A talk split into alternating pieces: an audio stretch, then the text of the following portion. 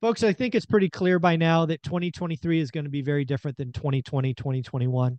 Uh, it's also very obvious that a lot of real estate investors are going to be losing money because they didn't pivot, they bought wrong, they're not managing this or that. But it's also obvious to me now, 22 days into the new year, that some of us are going to have an awesome year. Mhm. I know I am. I believe Jason will as well. So let's talk about the mindset that sets us up to slog through what's going to be a difficult year for most people and just dominate, come out on top. What what are we doing? How are you attacking it? Um, because I I could see your mindset being so different than a lot of people in our network. There's a lot of people in our kind of similar networks that are, are letting the year get to them already, Yes. right? And it's 22 days in. Absolutely, dude. Yeah. So uh, And- so and talk about that. And it's interesting you and i talk about mindset a lot and i'm constantly that's something that i invest a lot of my time into is developing what i would consider a winning mindset. And now is when times like this is when you're going to get the real roi out of something like that. Because honestly it can be easy to subscribe to some of that stuff when everything's going good right? So when you have positive self-talk and you and you're winning in real life it's easy. Those two things go hand in hand. But when you start to feel uh, out of alignment with some things in your business and your business may not be going the right way, it's much harder to keep your head screwed on straight. Right. And so I think for me, I'm just doubling down on all of the work that I've done, the simple processes, the routines, the practices that I've been doing. Those are the things, guys, that got me here. And so for me, having that and doubling down on those things are going to be the things that I think are going to help us push through in 2023. And so you have to be not just dialed in mentally, but you have to surround yourself with people that also subscribe to these same thought process because when they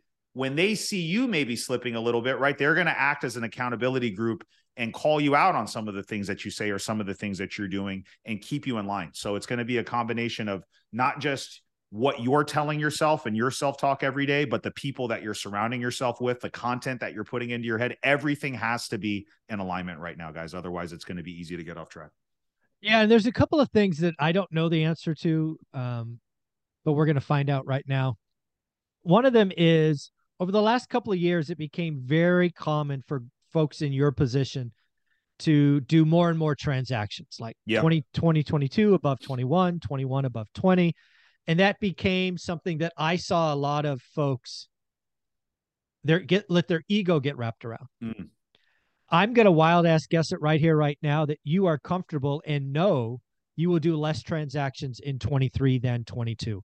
Is that true, or do you still hold out hope that you might do more? it's not about so for me i i do agree with that. I, i'm not like okay we need to do 20 or 30 percent more over what we did last year. I think we did 60 deals total last year like right at 60 i don't need to do 80 this year. What Right. i want to do is better deals.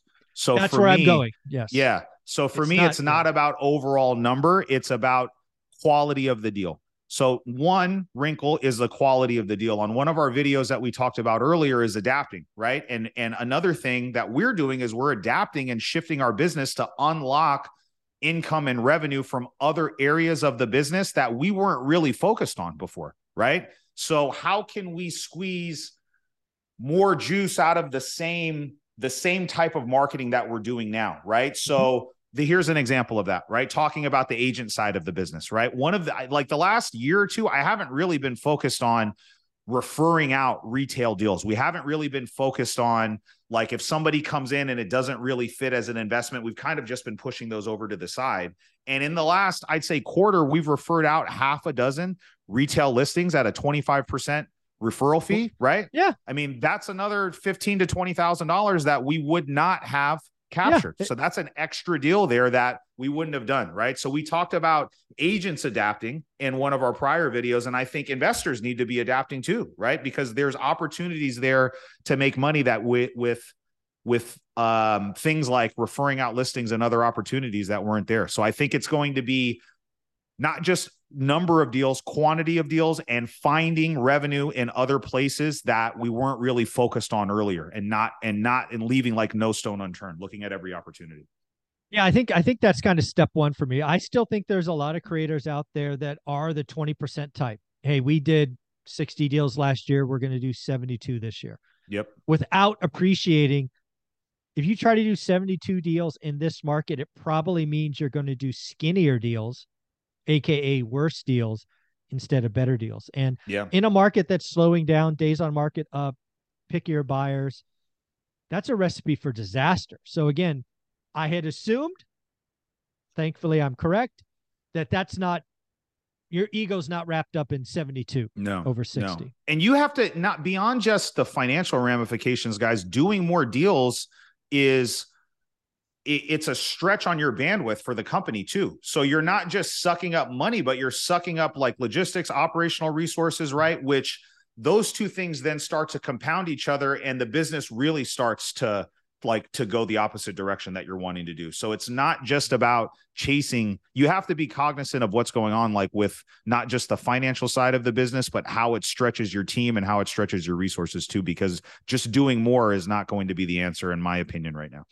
Yeah, the the second thing we have talked about, but I want to put it out there for the audience. The other thing that I I know about 2023 and Jason Pritchard is you've tightened up what I call your buy box. You might call your area, whatever you want to call that. Uh, you got a little little loose the last couple of years. Um, that's not happening, right? You're you'll take those leads and you'll you'll outsource them. You'll you'll make money another way. You're not going to tie up a big commitment, a big project, all of those things. And again, I don't think a lot of people are doing that. I think they're like, damn it, I can't find anything in the Fresno market, for example. I'm going to go to Chowchilla or I'm going to go to Hanford or or whatever.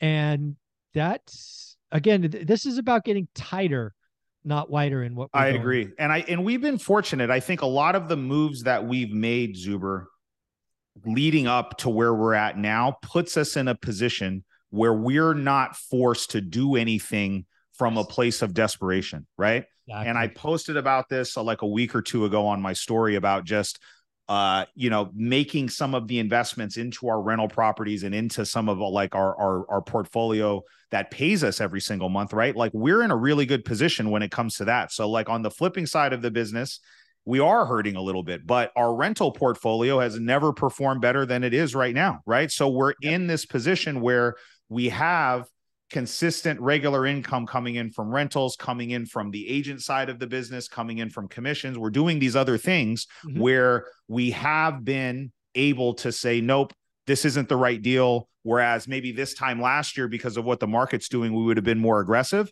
Now people are going to have to try to force those deals because they don't have money coming in from other places, exactly. right? So you have to be really, really careful with what you because if you make too many of those bad decisions and you can't come back from those, it's game over and it can turn very quickly on you guys, right? Yeah. The other thing I know again because we've been talking every other week, uh, but again for the audience here is you are adding margin of safety right? Something you did over the last couple of years is you started flipping or being a part of teams flipping bigger and bigger and more expensive properties. Mm-hmm you have said, uh uh-uh, uh, we are not going there, right? We're staying below the median or at least very close to that. Uh, speak to that as well. Yeah, I feel like right now, our ideal property is something that you can buy at or below the median, typically, especially like a first time home buyer, right? So something that we're going to resell be in the high twos, maybe low 300s, right? There's a big buyer pool for those types of properties. There's Agreed. still a shortage of those properties, frankly, believe it or not, right? Even though it feels like, and it has, inventory has gone up and we have access to more stuff. There's less buyers so there's demand has gone down but we still don't have a lot of houses that are nice and turnkey for people that are buying for the first time right? So i like to go and and play in that arena right now. And mm-hmm. so we're sticking with those properties. Those are the ones that we're going to be in. We're not taking on these large humongous like fire damage properties, things that are going to take a year for us to complete because we just nobody knows what's going to be what the market's yeah. going to do in a year, right? Anybody that tells you that they know here's where rates are going to be in a year, here's what the market's doing, it's just speculation at this point, right? So we yeah. want to uh, mitigate as much of that risk as possible. We want projects that we can be in and out of really quickly. We want projects that are not funky houses and funky layouts. I know we've yeah. talked a couple weeks ago about some of my stuff that's sitting, and those are the projects that are sitting right now, guys. Those yeah. are the ones where it's not just a clean three bed, two bath in a nice neighborhood. The ones that are on busy streets or that have, you know, you got to go through a bedroom to get to the bathroom type of thing. We're not, we're not going to deal with those right now. So I think we're yeah. just being a little bit more conservative, a little bit more safe. And that's what this year is going to be about for us. It's just kind of solidifying everything and and and just continuing to fortify the foundation that we built over these last eight years and wait for more opportunities and better opportunities. Yeah. So to kind of wrap all this up, uh, you know, sitting here, the you know the end of January 2023, um, I think 2023 is going to be a record year, a great year, better than 2022 for you, which was already a great year. And I don't think it's going to be a great year for lots of people. And it all boils down to your mindset Mm-hmm. And the fact that you are quick to pivot, right? You have made changes, and we've uncovered them on this channel over the last three or four months together and tried to help other people see it. And now you are set up to be more efficient, quicker. Time to time to check is shorter. Yep. You've de-risked the portfolio. You are suffering a couple of losses from the pivot, right? You just you're there, but you're okay with it. Uh, you have a rental portfolio that's over uh, is a hundred doors now, which we Yep. talked about a couple weeks ago. So uh, you are going into this environment with very little stress and just ready to take action. Uh, which guys is the, the see. ability to adapt is one of the things that i feel like is a superpower of mine i learned this in corporate america you probably tasted this too it's just like it it was constantly changing the Yeah. compensation plan was Oh. changing management structure was every changing, 12 this months, baby. everything changed right so i learned very early on that just because things are working a certain way now doesn't mean it's always going to be like this. And I just subscribed to that thought process at an early age and I transferred it to this business when I've seen it. And I've seen the business change multiple times in the last eight years. Right.